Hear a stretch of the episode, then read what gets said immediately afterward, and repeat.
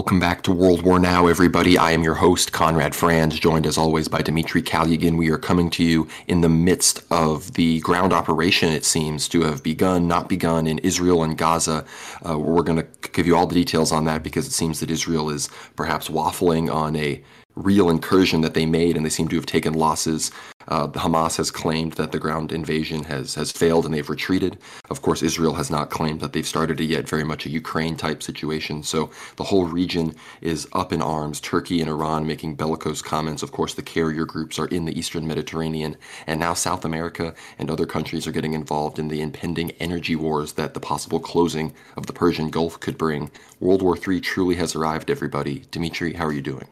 Doing great, Conrad. Of course, things have begun escalating in Gaza Strip as in the northern corners we see, of course, Israeli military forces finally moving in after three long weeks of, you know, delays, rains, rhetorical battles. But finally, it seems like they're actually forcing some probing operations on the ground, including with Merkava tanks, armored units. And this is all followed by at least heavy bombardment by uh, Israeli fighter planes and bombers. Naturally, like we've been, it's been reported that close to 100 bombs have been dropped on the Gaza Strip just in the last 48 hours. So, in fact, things have really escalated out of proportion. Naturally, most countries are reacting in, in a positive light towards the Palestinians, actually supporting the people of Gaza, you know, with humanitarian aid where they can, but mostly through political rhetoric, as almost all humanitarian aid in terms of it actually arriving in Gaza has been shut off by the Israelis. Everything must pass through Israel and can only get in there through their permission. So, unfortunately, the humanitarian crisis continues, and despite all of the calls of the United Nations and other international bodies, Israel is not budging. It has uh, completely elected to uh, deal with this issue on its own accords, and essentially Hamas has been labeled as uh, as being on death row. So Hamas essentially is is labeled as the enemy number one, and Israel will be dealing with it once and for all. That is at least rhetorically what Netanyahu has been. Um, that's kind of what he's providing us with in terms of uh, his speeches, and it's all quite evident that he's out for blood. And I think the Israeli people are still very vengeful, even three weeks in. Yeah, I mean, we're seeing last night Rybar reported that although the Israelis claim that no ground operation has been carried out yet based on the attack vectors, we are now witnessing at the very least large scale multiple raids from the northern, eastern, and southern directions. We've seen clips of the IDF Navy firing at the Gaza coast in the eastern Mediterranean. Again, like we know US carriers are out there, we know Hezbollah and other groups have missiles that are capable of hitting ships that are in the eastern Mediterranean. So the IDF is clearly they don't care about playing with fire in that regard. They have don't they don't care about dragging the U.S. into this with a possible, you know, USS Maine possible type operation like we saw in Vietnam going on in the Eastern Mediterranean to get the US involved in a full on war with Iran. But as all of this is going on, it, seems that indeed the information war is, is only heating up and may be actually the hottest front amidst all of this because as we speak, the internet towards Gaza has been completely cut off. You're going to be seeing less and less videos coming out of there. You've probably already noticed that there's less and less videos. And this is from the Order of St. George. They've been trying to reach their contact at St. Porphyrios Orthodox Church in northern Gaza, Gaza City, all morning. Uh, that's been over 24 hours now. So they haven't been able to reach them. So the communication situation is really not looking good. So expect Israel to increase, frankly, their civilian bombings because the less video they've already they've they've weathered a big storm of, of you know anti-Israeli propaganda and things with these videos coming out, just brutal, brutal children and people torn apart and, and wounded, and that's done a big blow to Israel's international reputation. So hopefully they hope that they can move in on this ground invasion, which will undoubtedly kill thousands more civilians. As of now, the death count is at uh, about 7,700, over 3,100 children killed in Gaza. So this is a real tragedy. And of course, now that there's no internet to report on this, the accountability is going to be even lower. And this is what Medvedev said on Twitter about the situation. He said Israel keeps postponing its ground operation in Gaza. That's mostly due to the U.S. pressure and apprehensions of the global South's outcry. One shouldn't get deluded, however. The ground operation will take place, and the consequence will be hard and bloody. Moloch keeps demanding more and more sacrifices, and the mechanism of reciprocal violence is going to grind on for years. Besides, the West's gotten really tired of Ukraine and now is eagerly supporting Israel.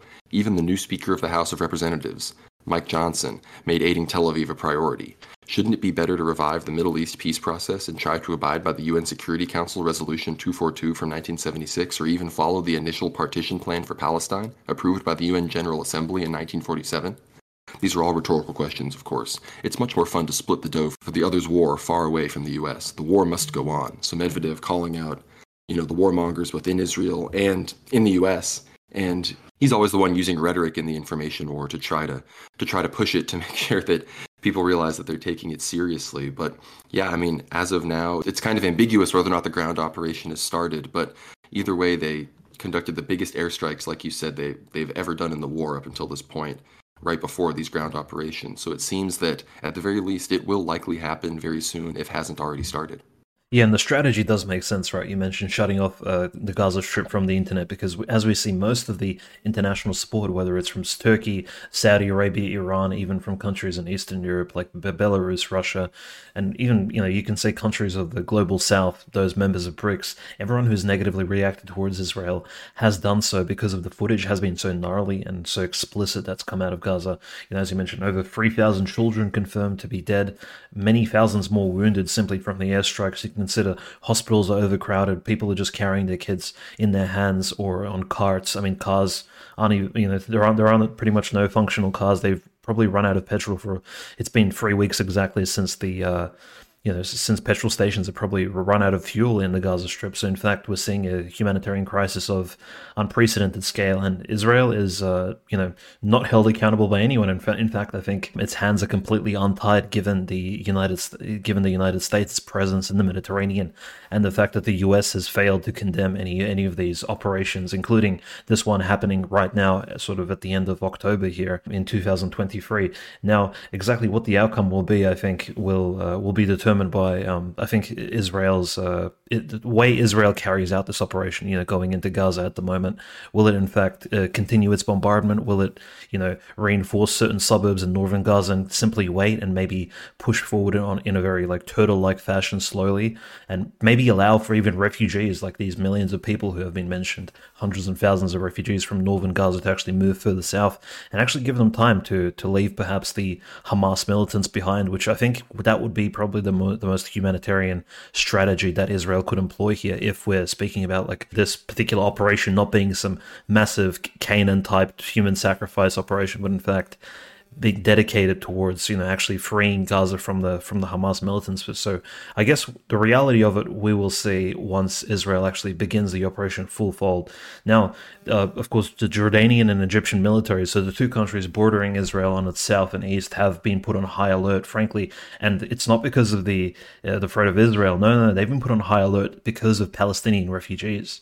So refugees from both the West Bank and Gaza have, of course, headed for the Egyptian and the Jordanian borders. Uh, you know, with all due respect, these two countries have shown themselves to be very staunch allies of Israel in recent decades, and now, of course, you know, these militaries being put on high alert and the border guards being told not to allow any Palestinian displacement into these territories of Jordan and Egypt. I mean, it's very sad on one hand because these these are actual refugees. They're not economic migrants that we see in Europe. They're not uh, they're not, they're not the Muslim immigrants coming over from Tunisia and Libya into Italy, for example. This is actual wartime refugees who are threatened with death by the Israeli state, and they simply cannot escape. And in fact, uh, the northern border is nowhere near safe. They can't travel north through Israeli-dominated territory simply because um, in northern Israel the, the fighting continues not as hot as in Gaza, but again, Lebanese citizens are dying. Uh, members of Hezbollah are being bombed by Israeli air forces, and Hezbollah is being mobilized. Of course, it really hasn't entered into into the fray collectively with its tens of thousands of troops. I mean, some of the numbers you mentioned last week, fifty to hundred thousand potential Hezbollah recruits are ready and waiting in Lebanon in order to strike from the north on Israel. But again, the Palestinians are in a bit of a, a bit of a situation. They they really there's really nowhere for them to go. And as we saw in the Nagorno Karabakh conflict, when there is when there are clear pathways for refugees and immigrants to travel down, you could easily get well. Not saying this is good, but the Armenians that left the Azerbaijani held territories, over 150,000 of them managed to move within a week right? So we, we know for sure that large large amounts of people can actually move from one place to another with seemingly no particular issues, given that you know the corridors are open. Now we don't see any corridors here. All we see is essentially death and further bombardment and invasion. And the Palestinians are probably scared for their lives now. They're cut off from the internet, unable to plead for for safety from the international community or any of the uh, allied states from overseas. Well, at least Azerbaijan and Aliyev didn't bomb the Lachin corridor while the 150,000 Karabakh Armenians were running away, like the Israelis did to the Rafah border crossing down in Egypt, right? I mean, look, we're no, we've we've seen the videos of the Azeri shooters shooting crosses. We've seen the empty videos of Stepanakert. They're it's literally empty. The area's been entirely ethnically cleansed. Yet we have Pashinyan saying he doesn't want to recognize the Karabakh Armenians as refugees. So not sure what their status currently is at all, but yeah, very very apt comparison. Similar similar situation for sure. And Jordan and Egypt, I mean, they've said that the the forced displacement of over a million Palestinians into their territory, they would view that as an act of war by Israel because they know that those people could be used to you know disrupt and you know try. I mean, those countries aren't all allies with Iran, and Iran could use any number of those Palestinians in those group of people to help disrupt. You know, like the Egyptian government try to get a more favorable Iranian power in some of these places. Any sort of things like that could happen. But speaking of Iran, they're of course the most relevant player here. Iran and Turkey, they're really leading the charge on this rhetoric. And Iran, you know, Turkey, maybe even going farther with the rhetoric, but Iran, they're backing it up with actions as far as their their uh, their Shia militias in Iraq are fully united as the you know the Iraqi resistance. They've they, they've been attacking U.S. bases in Iraq and Syria with drones, loitering munitions, even some missiles. So it's it's it's very fascinating to see how Iran's you know kind of Shia crescent is activated in the region. And of course, Lukashenko commented on that, saying, if the Americans start bombing from the Mediterranean with airstrikes and aircraft carriers, although I don't think they are that crazy, Iran will respond and sink them. So Lukashenko, he knows the situation. He knows that Iran, they are the safe. They're at this point the the safeguard of the Palestinians getting fully genocided. If Iran wasn't there, uh, the Gaza Strip, I think, would already have been completely turned into a parking lot. So you may you may think the Iranian regime is evil, but as far as holding back just an objective, like Dimitri said, a sort of Molochian sacrifice, the Iranians are the ones in the region kind of kind of holding on to that, and their proxies are even more their proxies are even more exuberant than they are. Frankly, the Houthis. It's it's a never-ending show with the Houthis, isn't it? I mean, they have launched missiles over the Red Sea towards Israel, all the way from Western Yemen over all the that's the entirety of the Red Sea. They tried to launch missiles, and this is like an insurgent you know sub-state group that only controls like a fifth of a already bad, very very poor country. And they've just the Houthi movement has developed such an anti-Israel, anti-Zionist, anti-United States, I mean frankly anti-Semitic, anti anti-Zog kind of attitude towards towards politics and towards metapolitics. And uh, they've they haven't just launched missiles at Eilat, the southernmost city in Israel. I think those missiles accidentally landed in Egypt, so good try. But uh, they also attacked the Eritrean Red Sea archipelago, which has an Israeli base on it. Yeah, this was reported by Eritrean military sources. Uh, this is the Dahlak base in Eritrea. The Dahlak Islands are where Israel has one of its outposts farthest away from Israel. It's the biggest IDF base outside of Israel proper, and they use it as a main lookout on the Red Sea. They have dozens of planes stationed there. Actually, they've they've used that to attack Egypt in wars in the past, and uh, this base was attacked by the Houthis. Of course, Eritrea, right across the Red Sea from from Yemen, and the, this base on top, this lookout post on top of a mountain was shelled and bombed by Houthi forces. So the Houthis have declared a multi-front battle against against Israel. They you know they were able to defeat Saudi Arabia and the U.S. is proxy war against them in Yemen and I guess they're feeling pretty confident. So the Houthis are leading the charge as far as Iranian proxies go, of course. Hezbollah, they're keeping the pressure on, but they're very wary because the government of Lebanon is not supporting them in their potential, you know, war against Israel. They're very wary. The government of Lebanon represents the rest of the people of Lebanon that have no interest in seeing another civil war, another war with Israel, and getting displaced again. So it's an understandable position, of course. And of course, we see Assad you know, in Syria, still U.S. bases in Syria, and the U.S. I mean, Joe Biden, he responded to some of those shellings by the by the United Shia Front in in Iraq that has attacked both U.S. bases, you know, other other regime bases in the region, and Biden basically addressed Congress and told them that, you know, we've conducted 15, 20 strikes on multiple bases around the region. And they basically said that this is how you know, this is how we're going to be engaging Iran. He is very much not talking about direct strikes on Iranian territory like the Israelis are. So the fact that, you know, this front is increasing. We're, I think, relocating more and more troops into CENTCOM, you know, U.S. Central Command in the Middle East. We only have 2,000 troops in Syria, a few thousand troops in Iraq, uh, a few thousand troops in Jordan, Lebanon, and these places. And that's going to get increased. We're going to be beefing up some of these bases, I think, because the air defenses on these things aren't very good. We've seen 30 plus injuries, one casualty from I think a heart attack that happened in the midst of in the midst of the attack. So there have been casualties on the American side in this so far. So you know, we're in it. America is at this point it's entirely up to the State Department and frankly Israel how much I mean, we know Antony Blinken, he identifies as a Jew first, Secretary of State second. So as far as Israel is concerned, the ball's in their court as far as the American military his involvement goes. Yeah, I find it quite bizarre that most of these places, you know, of course, this is all occurring over the Sinai Peninsula, over the Holy Land, Canaan, the, the you know, all, and essentially Yemen being being involved kind of ties it all into one into one particular kind of mosaic and puzzle where you have the, the Muslim world completely fully involved. Now that they're shooting literally long range missiles, as you mentioned, over, over the from the south side of the Red Sea, all across the Red Sea, all the way to Israel. Of course, none of these missiles have hit any key targets yet. These Houthi Shia missiles from Yemen. But what's interesting is the U.S. is actually assisting Israel, of course, in intercepting these missiles by placing USS Carney with its air defense system in the middle of the Red Sea and catching any Yemenis. I mean, mind you, these missiles are probably probably based on really old Soviet style technology, shooting these Yemenis long range missiles towards Israel, and the USS Carney inter- inter- interrupting them. And of course, the uh, the famous Patriot U.S. defense air defense system in Saudi Arabia also catches one of those missiles out and shoots it down. So again, uh, the Saudis and the and, and the Americans doing all they can in order to defend defend Israel's southern border from Yemenis missiles. Now, one of the more mysterious things, which uh, frankly we thought could potentially escalate the conflict and bring in maybe more of an Egyptian, you know, the Egyptians are very cool headed. They seem to be really holding the border strong. You know, they understand their place in this um, greater alliance between the United States and Israel. And so, on on the Egyptian border of Israel, actually 200 kilometers from Gaza, a drone crashed into a uh, into a building ne- adjacent to a hospital, actually, and the entire building was set on fire. So it was a quite a massive drone.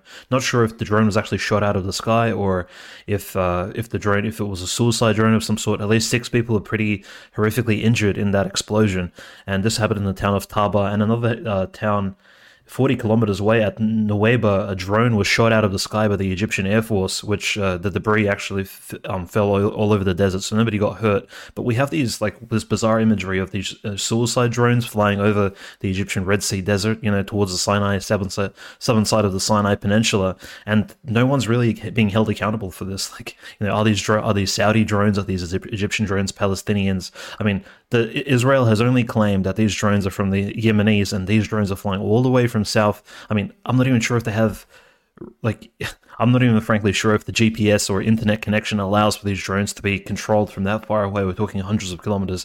Again, very mysterious drones flying all over southern Egypt, attempting to provoke, you know, crashing into buildings and things like that. So quite chaotic and naturally very tense on that southern Israeli Gazan border. And, you know, all the sides are pretty much heavily involved at this point. The, the leader of the Houthis, I just want to mention that he's completely on board with the whole let's ignore the fact that the Jordanian king um, from the Hashemite dynasty is the caretaker of the mosque because you know he's he's maybe an Arab but we're the Yemenis local Arabs. We don't care about the Saudi kings. We don't care about the kings of Jordan. And we're actually the true care you know the potential future caretakers of the mosque as he says Operation Al Aqsa Flood is a great and important operation that came within the framework of the legitimate right of the Palestinian people to confront the unjust and occupying enemy, says the Houthi leader Abdul Malik al Houthi.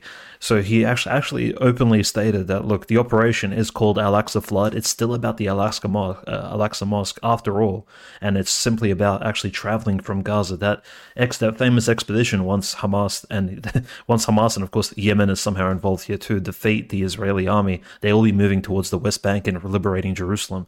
Which again, very entertaining scenario, but I'm not quite sure where um, where the Yemenis get involved here. I mean, that's if you discount the fact that in, in, in the olden days, I guess like over 80 years ago when Israel was formed in the 1940s, a large portion of actually Arabian Jews or so-called Yemenis Jews migrated from the Yemenis uh, end of the Arabian Peninsula to, into Israel. So it wasn't just Sephardic and Ashkenazi Jews, but also these Jews who appear Arabian and uh, I guess they could speak Arabic. They could even they even looked Arabic. And today, a lot a lot of people claim that Mossad agents within Gaza and amongst Palestinian ranks are actually these Yemenis Jewish immigrants who moved to Israel all those years ago. So that's a very interesting fact that it ties Yemen a little bit closer to Israel. Maybe it's these long well, maybe it's these long connections that tie these two particular regions together. But again, this is kind of a, a zone of speculation. Nevertheless, Yemen and Hezbollah, of course, as you mentioned, Iran seem to be the strongest allies right now of the Palestinian people, and all the other countries seem to be hesitant. It, you know, given Saudi Arabia's comments, as you said, and of course Iran and, and Turkey as well. Turkey, of course, standing on the more rhetorical end, as you mentioned, Erdogan almost on a daily basis escalating his rhetoric against Israel. And, and mm-hmm. Before we get into Erdogan's comments, I just want to briefly comment. You mentioned about Yemen. The uh, it sounds like the Arabian Jews didn't get a good, didn't go out on good terms from you know the Houthis or the more Shia-leaning people on the uh, on the on the west coast there. But it's a good point because some people, I mean, people speculate. I don't believe this necessarily. Some people straight up say that like the House of Saud, they're just actually Jews and stuff like that's why they you know that's why they love Israel so much and everything. But the fact that the Houthis you know have basically defeated the Saudi Yemen proxy and are now launching their own missiles at Israel, you know, unattacked. You know, the Yemeni civil war is basically over. The U.S. had to stop supporting it. So the Houthis, as far as that conflict goes, basically won. And now they're able to go super far with their rhetoric because Saudi Arabia has had to come out. Saudi Arabia condemns any Israeli ground operation that may threaten the lives of Palestinian civilians. That's from the Saudi Foreign Ministry. And you know, the Saudi Arabians, like you said, they were just about to they were just about to recognize Israel, completely normalize relations, but they're a huge Islamist traditional country. The people are not going to tolerate something like that in the midst of a massive genocidal operation being put against the Palestinians. So at the end of the day, even the even the supposedly crypto Jewish, you know, House of Saud, they're having to they're having to totally sound like Iran and Turkey. But quickly wanted to read Biden's statement. Biden, you know, he talked about the the Iranian attacks, the attacks against Iranian backed militias in Iraq and Syria, Biden has delivered a war powers notification to Congress notifying them of the recent airstrikes against Iranian backed militias in eastern Syria on October 26, following over 15, and ro- 15 drone and rocket attacks by these militias on U.S. forces in Syria and Iraq, resulting in the death of an American contractor as well as the injury of at least 30 service members. Also, the letter further states that the United States stands ready to take further action as necessary and appropriate to address further threats or attacks. And this comes right after Iran threatened to, and I quote, open up multiple new fronts against the United States if they just continue to support Israel at all, as Israel prepares for this ground invasion, which uh, U.S. Marine Corps General Brooks, he stated that the Israeli ground invasion is entirely an Israeli decision. So I don't know if that's the U.S. trying to wash its hands of the bloody consequences, or if that's the U.S.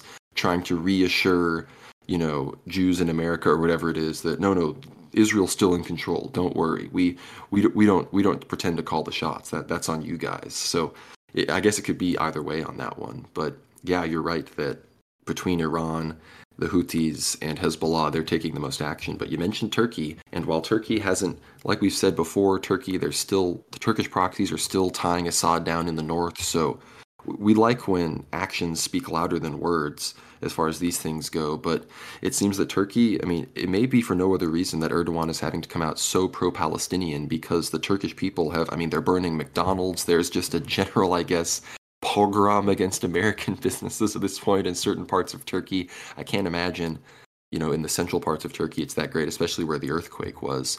So, so I can't imagine those people are pleased with the situation. But at a huge rally, Erdogan said, O Western powers, do you want a new war between the Crescent and you Crusaders again? So know that this nation, the Turkish nation, is not dead. We are in the Middle East what we are in Libya, what we are in Karabakh. So Erdogan is just really increasing the neo Ottoman rhetoric.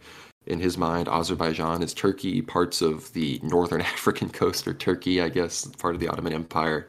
And we've talked about how the last caliphate that ruled the Holy Land was the Ottoman Empire. So if Erdogan is really being this Islamist, irredentist, revanchist figure, even if he's allies with Israel, he would be foolish not to take advantage of his country's history in the region and, and rally to this, this just use this moment of support to rally support to him and to his party because you know like you said he's not in the best health and when he falls well we know how the prophecies go about that yeah that's right and perhaps you know uh, all things considered perhaps the the most just outcome, or at least you know the Holy Land was ruled in, in the best possible fashion, not under the British protect- protectorate of Palestine, not under the Israelis, but perhaps under the Ottoman Empire. All things considered, you know both Palestinians and G- Jewish immigrants and even Christian immigrants and pilgrims could live in relative peace. You know even pre World War One, especially. So I mean, all things considered, maybe Erdogan actually has a point that the region should be united under some sort of a, a Turkish Turkish unity. Of course, this is uh, speaking very hypothetically here, but yeah,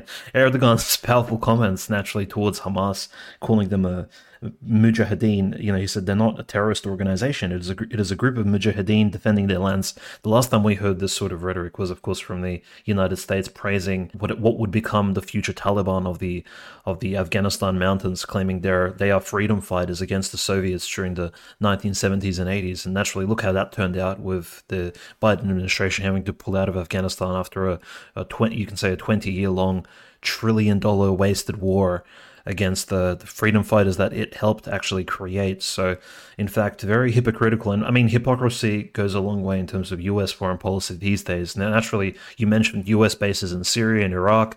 Assad never consented to have you know American bases built on his sovereign territory, and in fact, U.S. bases are there now. They're essentially unmovable, and uh, attacking them would essentially incur World War Three from the from the Russians, from Assad, from any particular, I guess, uh, enemy of the United States. So hypocrisy is re- the real name of the game, and frankly, nobody at the top really cares at this point because it's it's always rhetoric and PR that seems to move the needle forward. And Netanyahu, I think, of most people understands this, which is why I think it's very uh, sort of apt to move on to this particular quotation of his. So Netanyahu, in one of his most recent speeches, actually begins quoting the Old Testament. In fact, Isaiah chapter 60 in particular, he gave a speech on Wednesday night at the end of October here about the about his war with Hamas, and he says at the end of the speech he quoted the prophet Isaiah, where Prophet Isaiah actually speaks about a coming kingdom with no violence and no lawlessness. And Netanyahu, of course, was making a pun because he knew that the Jewish, the Orthodox Jews were actually reading the Torah, Isaiah chapter 60, the previous week at the synagogues. And so he's like, okay, this is a relevant chapter because all the Jews in Israel would have actually read this particular chapter last week, similar to how we read the gospel in the Orthodox Christian Church. You know, we read certain chapters in each given week. So do the Jews as well, interestingly enough, in the Old Testament. So, of course, uh, he essentially mentions uh, Isaiah chapter 60. So, this is the quote uh, Netanyahu says, Violence shall no longer be heard in your land, neither wasting nor destruction within your borders, and you shall call your walls salvation and, and your gates pray, a praise.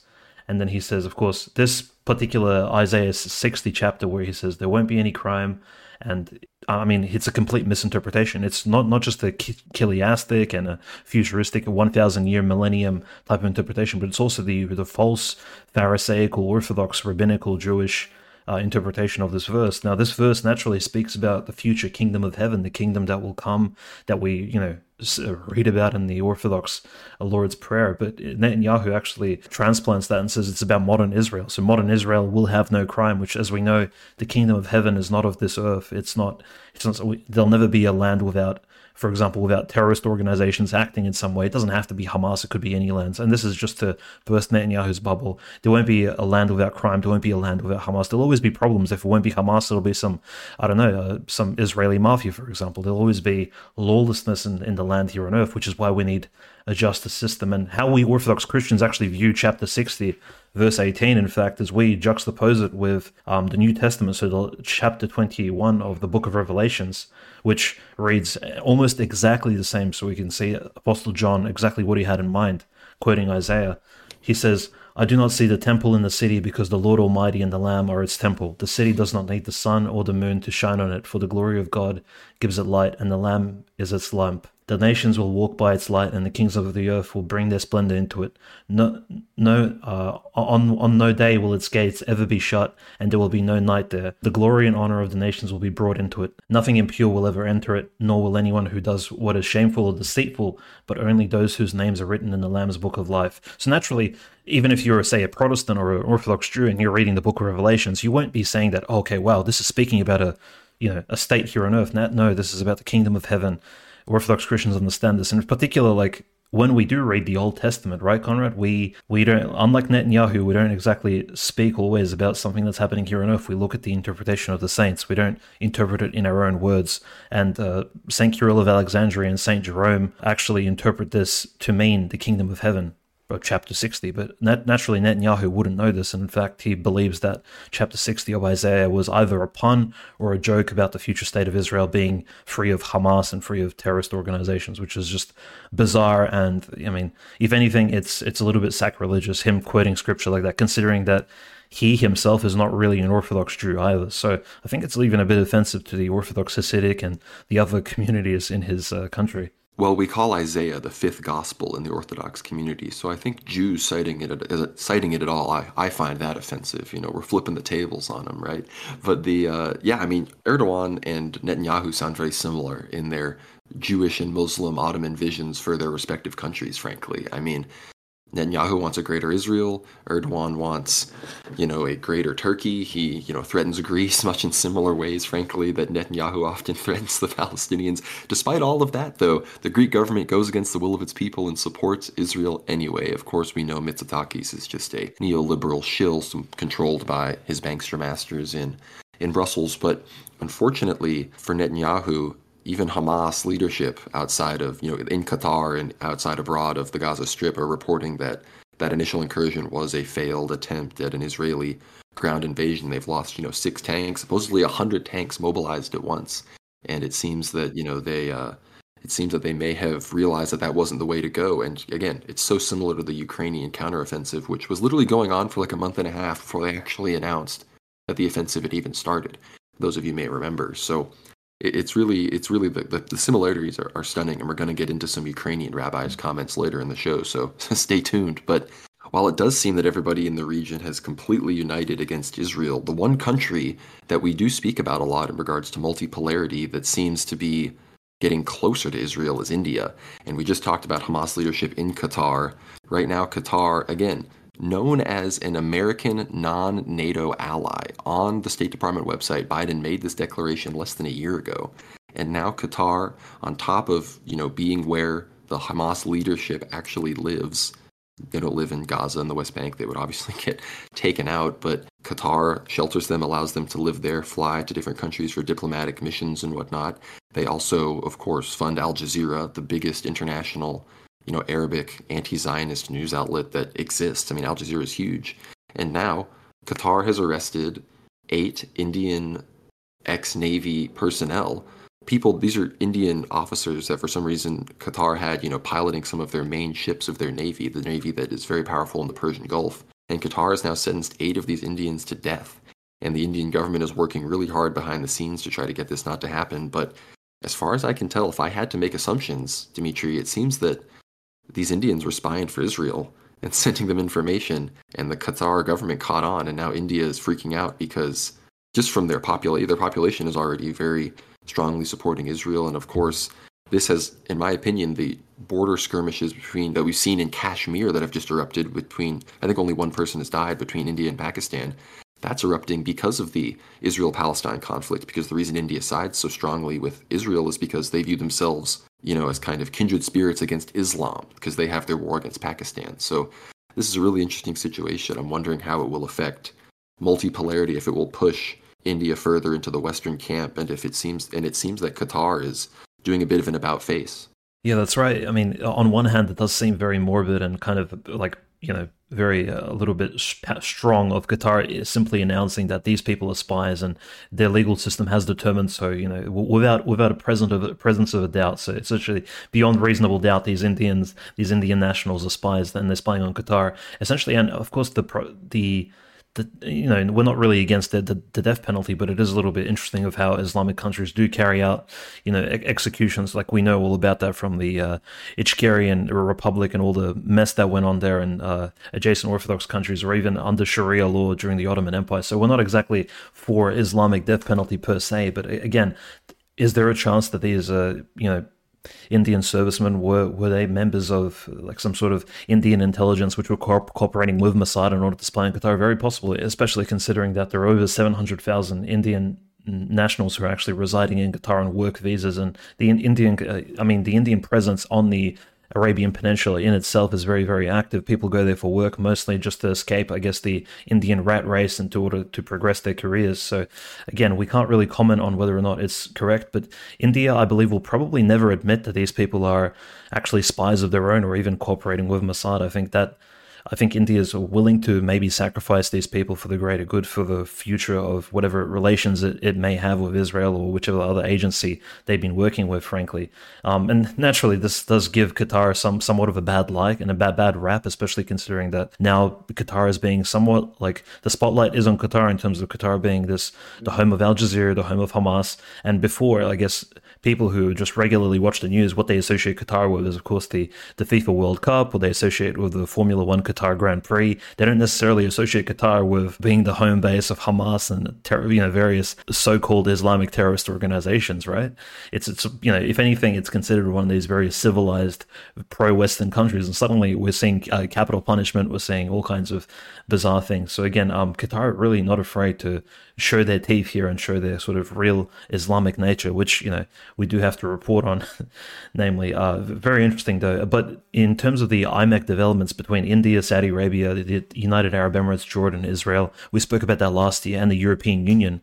Qatar isn't part of this mix, so I do wonder if that whole project, you know, which definitely it won't be transpiring anytime soon with with Chinese warships and all kinds of action happening in the Persian Gulf and the Red Sea. But the project of the underwater railway between Mumbai, Dubai, under the Persian Gulf, will that actually transpire given you know Qatar's involvement here, the Qatar Navy, um, and everything kind of combined here? The UAE is not is not necessarily Qatar; they're not the same state, but of course they are close allies and they're essentially neighbors. So I'm not quite sure where um, Arabian Indian relations will go after this. I think we'll just have to keep our eyes peeled, but definitely this could place certain things under tension. I mean, Israel could have put India in a big bind here. I mean, India may not have known that these guys were working for Mossad. They could have been recruited as workers while they were in the Middle East by Israeli intelligence. But between India wanting to look out for its nationals, they can't have the entire Indian population of these Arabian countries like considered a fifth column, considered potential Israeli spies. And they've also just thrown in so much of their lot with Israel, especially now against Pakistan, that they can't condemn Israel for recruiting their people. So Israel, I mean, so India may be in a bit of a a bit of a bind that Israel put them in on this regarding their their foreign policy outlook. And yeah, you said 700,000 in Qatar, the UAE, Saudi Arabia, Kuwait, Bahrain. There's so many Indians and Southeast Asians in all of these countries just just working. A lot of times they outnumber the the native Arabic population, and in many cases, you know, they'll be by far the biggest population, but have no voting rights or any kind of enfranchisement like that. So it's a very kind of citizenship is a much bigger deal in these countries than it is like in America, where if you cross a border and happen to stay here for a few months, I guess you can become a citizen. So, very different outlook on how they treat different countries and, and foreigners. But unless you have anything else to say about all of that, I like how you mentioned the, the Chinese ships in the Persian Gulf. China sent six warships into the Persian Gulf for exercises and just to, I think, keep tabs on the region. Of course, I think they have some things in Kuwait and just kind of patrolling the sea off the coast of Iran because they have very close naval and military kind of relations recently now with Iran and China, which seems to be usurping the previous Chisreel connection where Israel and China would collaborate to steal American intelligence. It seems that China is getting more from the Iranian alliance. But speaking of, you know, the Persian Gulf and everything, Dimitri, you mentioned how if you hear about news of things like that in the Persian Gulf and things getting closed, which again, Iran and Qatar and these other states have threatened to close the Persian Gulf entirely, completely kind of shut the Western world and Israeli allies off from the energy supply that flows through there. I mean, that's uh, that's big news. We said that if you start hearing about that, go fill up your gas tank. And of course, this is the kind of thing where, I mean, Metropolitan Neophytos and many saints, I mean, Elder Theodore, they talked about, are you worried about Israel and Iran yet? Of course, they're also talking about a possible preemptive strike on Iran's nuclear capabilities. But as far as the gas energy situation goes, Metropolitan Neophytos predicted that as well. He says that retaining a donkey will help you in the future when World War III goes really hot because the fuel crises will be so brutal that people won't be able to drive. But it seems that the powers that be are aware of this as well because South America, frankly, is opening up as more of a front now in World War III in the midst of all of this. It appears that uh, multiple big U.S. gas firms have been sold and given grants and permissions to explore and extract hydrocarbons off the coast of Guyana. And Guyana is right next door to Venezuela, and Venezuela is the number one geopolitical ally of the BRICS and the multipolar bloc in the world in South America. Nicolas Maduro, the the holdout of the Chavist kind of regimes of South America, the socialist communist allies of, you know, the Soviet Union, Cuba, China, very much enemies of the United States. He's been dealing with a diaspora, you know, elected fake representative government of Venezuela abroad. You probably remember when Juan Guaido was welcomed to Congress to a standing ovation. But the reason this is a big deal, these Guyanese contracts that are supposedly being given out to these big multi billion dollar American and British and just Western energy firms, those are all off the coast of the Guyana Essequiba, or the Essequibo as the region is called, which is a region of more than half of Guyana, which is actually territorially claimed by Venezuela. And of course, the waters off the coast are also claimed by Venezuela. And I think a lot of these things are even very close to actual Venezuela proper's coast as well. So there's some there's some disputes there. But the Venezuelan authorities have made some pretty strong statements. I'm going to pull those up. But Dimitri, it seems that the energy wars are really coming to World War III. And we've said this before how, you know, besides, you know, providence, the power of God, the prophetic civilizational element, energy is very much secondary or tertiary to to these things when it comes to world war. Yeah, that's right. It's almost like the the black oil idol. Uh, you know, it always emerges and it always requires veneration and worship. You know, as it was in the Middle East and so in South America, it seems like the the, the United States is very interested in its backyard now that the Middle East suddenly becomes a place of hot contention and possibly if everything goes you know absolutely uh, upside down and you know nuclear you know tactical nuclear bombs are used, Israel you know initiates some sort of a plan you could say almost a plan C and kind of defends itself against its uh, against its Islamic opponents. You may see the Middle East is essentially inaccessible for oil extraction for many decades going forward. So of course the United States needs to secure itself first and foremost, and the State Department naturally greenlit this whole Guyana ExxonMobil Hess uh, extraction, you know, op- operation ongoing on the borders of Venezuela. Venezuela is, of course, no friend, being a socialistic Marxist country under Maduro and, of course, the previous uh, president Hugo Chavez of the United States. So again, this is almost like two birds of one stone. The U.S. manages to get its petrol major multi, you know, multinational petrol companies essentially into this particular area, and on the other hand, it gets to uh, essentially make its mark on this uh, seemingly Venezuelan territory. Naturally, that uh, Essequibo River territory territory as it flows into the sea and all of that particular, all those particular oil zones, they're not necessarily very, very densely populated, especially the rainforest there. There's always, looking at the population, Guyana's population is over 800,000, and only about 100,000 of its people live in those areas which are now uh, being looked at in order for you know for exploitation by these American companies. So if a war, if a local conflict does break out, not many Guyanese will actually be negatively impacted, which probably just increases the possibility of the U.S. actually going hard here. And naturally, Guyana in its in and of itself, this territory has been disputed over in international courts so, um, since uh, 1899, so since essentially pre World War One, since the imperial colonial days. Guyana has won two lawsuits against Venezuela, against Venezuela in in the International Court of Law so, in fact, actually securing these territories, or at least some sort of uh, some sort of recognition that it, but these territories does do belong to it. But naturally, I don't think Venezuela is going to back down. I think from the recent reports, it sent over 200 Venezuelan soldiers to the borders of Venezuela and Guyana, and the citation here the citation, funny enough, is Venezuela saying, "Oh, we've uh, spotted some illegal miners in the in the local mines just across the border, so we're just checking it out." In, but in fact, it's a pretty strong statement for these small countries.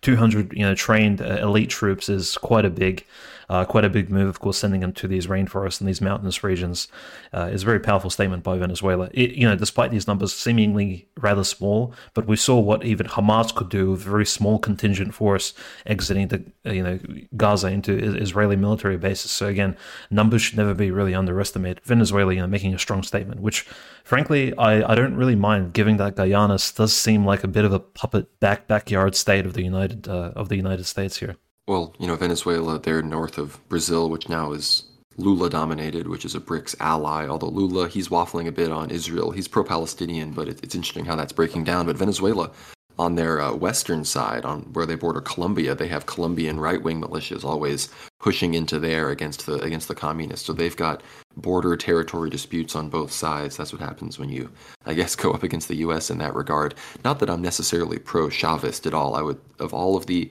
multipolar forms of government, Chavism is definitely uh, the worst, as opposed to you know the current Russian form of government or you know Chinese national socialism or whatever it is you know is going on. But yeah, some of these statements from Venezuela very strong. Chancellor of the Bolivarian Republic, that's that's Venezuela, Ivan Gil, he said Venezuela informs the international community and the transnational energy companies that have received illicitly from the government of Guyana authorizations to explore and exploit hydrocarbons in a large, undelimited maritime space that such actions are absolutely null and contrary to the public international law and the principles enshrined in the Constitution of the Bolivarian Republic of Venezuela. And then uh, the Minister of the People's Power for Defense, which is the equivalent of the Defense Minister of Venezuela, Vladimir Padrino Lopez, in a direct threat to Guyana, he said the government of Co- the Cooperative Republic of Guyana must know that these actions will have a forceful and proportional response from Venezuela. In the maritime spaces of our Atlantic facade, they have already witnessed the determination in defense of what is ours. So I think he's talking about how their navy has made it clear that I think they've asserted themselves into those waters before because Guyana, not a powerful military force. I think if it was just no, you know, no supporters involved, not a proxy war, just Venezuela versus Guyana, Venezuela could just take over the entire country. I think that's that's undisputed. But of course, Guyana, backed up by the U.S., they border on their east Suriname and French Guyana. French Guyana, which you know not far away, is literally just part of metropolitan France. It's not even a country. It's not even a territory. It is literally part of the European Union. If you enter French Guyana from Suriname or Brazil, you're supposedly in Europe according to the law. So you know there's a lot of there's a lot of proxy situations going on there. But it's fascinating because we've talked. I mean, we know about the Cuban Missile Crisis. We know how in the past South America and the Caribbean was a really hot front for the Cold War, and now between Nicaragua, Venezuela, Cuba, Colombia, actually, like we just talked about, how they're they have disputes with Venezuela. They expelled the Israeli ambassador. They went all out, completely have disavowed Israel, is completely siding with the Palestinians. I think they elected a more left wing government, and yeah, it's very, very interesting things going on in South America. But I wouldn't be surprised if, you know, let's say the U.S. feels the need if they really, if the energy situation behind the scenes is really so bad, I wouldn't be surprised if they sent some some contractors to help Guyana and to really repel Venezuela from making any moves. Yeah, that's right. And it would, in fact, mirror what the Russian Federation has been doing by sending Wagner forces in order to push, uh, say, Niger, Mali, Burkina Faso to some sort of, uh, you know, and even uh, Central African Republic to places of prominence in, in, order to keep certain regimes in place. Now, again, uh, could uh, could American mercenaries, or even, uh, say, if we're speaking about NATO here in general, could British mercenaries actually hold up Gu- Gu- Guyanese power in the region? I think absolutely. And naturally, the anti-Israeli sentiment, I do need to I do need to comment that most of these countries, whether or not it's Marxist, atheistic, like even Fidel Castro, you have to mention that he had some very interesting relations with Pope Francis. That these countries are very heavily Catholic, and the Catholics don't necessarily have the most pro, shall we say, pro-Zionist, pro pro-Semitic positions. Not always, but naturally, I think that's something to consider, especially South Americans who say it, it is one of the strongholds of you, know, you can say Roman Catholicism besides Poland and some of those traditional states in Europe. So in, in many ways, we could see like the last glimpses of you could say based traditional Catholicism, where you know essentially where Pope Francis came from originally, but him not being a very good representative of it, emerging in South America, where they're seeing what's happening with the US, with its ties to Israel, with this particular powerful lobby working in these countries, and they're just having none of it. And in fact, they're, they're not supportive of the killing of Palestinians. And yeah, this could be reflective in their foreign policy, very, very likely. Now, the, of course, the, this could all interact very uh, easily and seamlessly with the uh, energy wars that are currently taking place because all these countries they do understand as former colonies of either Spain, Portugal, uh, Great Britain, France, they do understand that in order to secure themselves a place as sovereign nation states in the future, they do need independent um, origin points of energy, whether it be gas, crude oil. They do need to sell something to the international community. They're seeing Russia actually obtain, you know, they're, they're watching Russian sovereignty develop over the last 30 years, and Russia, in a large part, it hasn't done so due to its manufacturing or its industry, or even, I mean, even its military industrial complex. Uh, hasn't been uh, hasn't been the of the highest level. Of course, the United States had a much more powerful industrial complex in that state, but Russia has developed very in a large part and these South American countries have seen this in due to selling actual fossil fuels internationally. So all these countries are kind of following in that model. And again, it's a it's a bit of a BRICSian type scenario for them, and many of them are, of course, aspiring BRICS countries. So and not just Brazil. And I think that's kind of moving forward. That'll be the image here. So it'll be like traditional Catholicism, maybe certain flavors of Marxism, and a very heavy emphasis on energy. What kind of places with energy origin you control gas, oil, maybe even local minerals, and everybody's essentially fighting for their own state in order to for them to have you know sovereignty and independence, especially given that the American you can say the American uh, global hegemony is breaking down right before our eyes, and it seems like the globalists are moving to a more decentralized model of state control. Yeah, the the situation down there can really go either way. I could really see Trump winning in 2024 and then him pivoting away from the Middle East and Ukraine, but kind of this reassertion of the Monroe Doctrine, that would be a way to possibly bring even America First type people into a more hawkish foreign policy because they perceive actions in Mexico or South America as having impacts on the border, having impacts on American drug issues, having impact on you know, actually reasserting our original intent, you know, the Monroe Doctrine. That's an actual ancient you know 18th century sort of idea about how American foreign policy should actually be. And unfortunately, World War III is truly truly global at this point. So that that policy could still work in regards to you know serving global capital. Unfortunately, but regarding this energy stuff, it's very similar actually to the situation in the Eastern Mediterranean between Turkey, Egypt, Cyprus, and Greece. We know that Turkey has been pushing around trying to extend its economic zones using its proxy in northern Cyprus to try to get access to oil fields and shale yards in the eastern Mediterranean that should be claimed by Egypt, by Cyprus, and these other groups. And ironically enough, at that big rally where he, you know, threatened war with the Western world, Erdogan made one of his favorite comments. You know, we might come ex- unexpectedly one night, and he always says that when he's talking about Greek islands or coming, you know, all these sorts of things. So he's he's bringing that in now to talk to Israel. So he's got he's got his way that he likes to talk about these things. But you know, the energy wars, I mean, it seems that we're still ambiguous right now on the Turkey Russia gas hub. Turkey itself has suspended all energy deals with Israel, which is a pretty big deal. I haven't seen the same from Azerbaijan. I think Azerbaijan is on a bit of a tighter leash than all of this. So we may have to do some bit, bit of a dive on how Turkey and Azerbaijan are interacting amidst all this. I imagine Aliyev, he's happy on his Karabakh victory, but is feeling pretty nervous that his best friends in Tel Aviv are, are in some hot water. But before we move on to Ukraine, we have to talk about this Estonia Finland pipeline news, which is kind of getting swept under the rug. I'm not seeing that many people talk about it.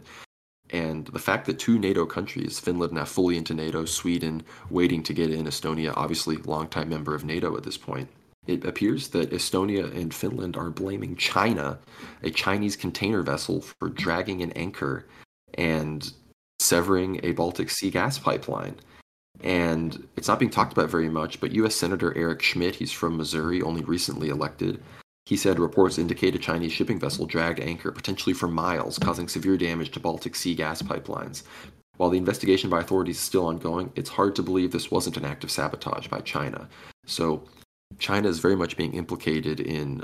I, I don't see the media trying to turn this into a big Nord Stream thing yet, although they may have realized the Nord Stream thing backfired. As I think most people in the world know, it was just the United States because of everyone's favorite "Thank you USA" tweet from a certain Pollock. But at the end of the day, it was the Balt connector pipeline, as well as subsea cables that connect telecoms between the two countries, and that's you know a lot of stuff goes over the North Sea and everything. So this is this is a big deal. And again, Turkey submitted Sweden's accession into NATO. Erdogan sent that to the Turkish parliament, so that's probably going to be happening.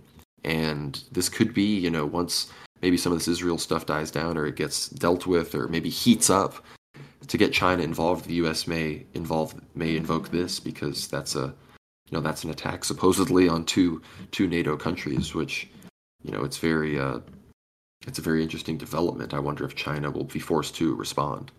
Yeah, I think the Ch- Chinese presence in, in the Baltic, of course, is surprising for many people, especially given the ship that actually, that actually was allegedly responsible, um, you know, flew a Hong Kong flag as well, which, you know, brings about many questions as to, you know, uh, is Hong Kong essentially a, f- a full part of China now, or is it only under its uh, under its authority? Of course, this debate, of course, was raging prior to COVID.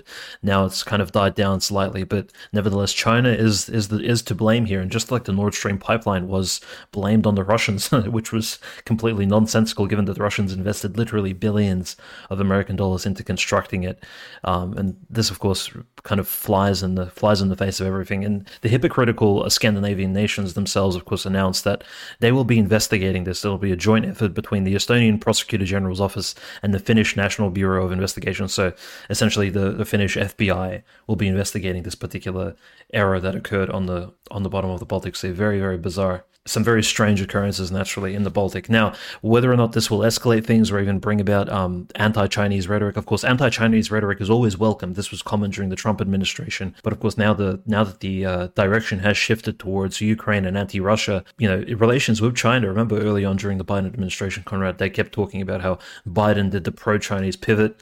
Um, although I don't think we're actually seeing this uh, kind of come to fruition as powerfully as maybe the Chinese would like. They did get Antony Blinken, the the famous uh, Judeo American, to actually travel to, to China and proclaim earlier this year that Taiwan was always is always a part of China, and the U.S. never recognizes Taiwan as a state. You know, despite all the um, microprocessors and actually the U.S. having troops in Taiwan. So again, very a lot of hypocrisy being said here. A lot of uh, essentially false political statements in order to redirect attention of the, I guess, the public away from the fact that there there is a looming China Sino-American conflict on the horizon. I think, and essentially the Chinese, as you mentioned, their potential invasion of Taiwan following what's happening in Ukraine could be uh, could lead to some devastating results for the American influence in that region. Speaking of, of course, Ukraine naturally the wars continue. We have some pretty major news, especially from, well, I suppose beginning in uh, Avdiivka, which is naturally still being besieged by the Russian forces.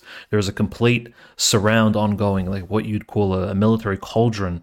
The Russian forces are attempting to surround the town of Avdiivka north of Donetsk, as we spoke about last week. The progress, of course, is halted on um, as you would expect, a coal a coal gas plant, so a factory which produces coal gas, or uh, as as it would be known, a, a, coke plant. So this chemical chemical industrial plant goes back to the Soviet years. I believe it was built in the 1960s or 70s. So it's very robust, similar to the the steel factory in Mariupol. And the Russians, in order to actually surround Avdiivka and to capture this northern town of Donetsk, they do need to actually push through this factory and completely subdue it. And this may, of course, involve very heavy shelling, similar to what we saw in Bakhmut. And some of the photographs coming out of Avdiivka, unfortunately, very Bakhmutian, very uh, Mariupolian, as in lots of destructions, uh, civilian apartments. These Soviet apartments really can't withstand consistent shelling, and things are falling apart. It's looking quite ugly, especially given the weather and the rains in Russia now The summer's coming to a close, and we are in that sort of autumn period before it really starts to snow significantly. Although Moscow and mainland Russia has seen snow already fall in its European regions.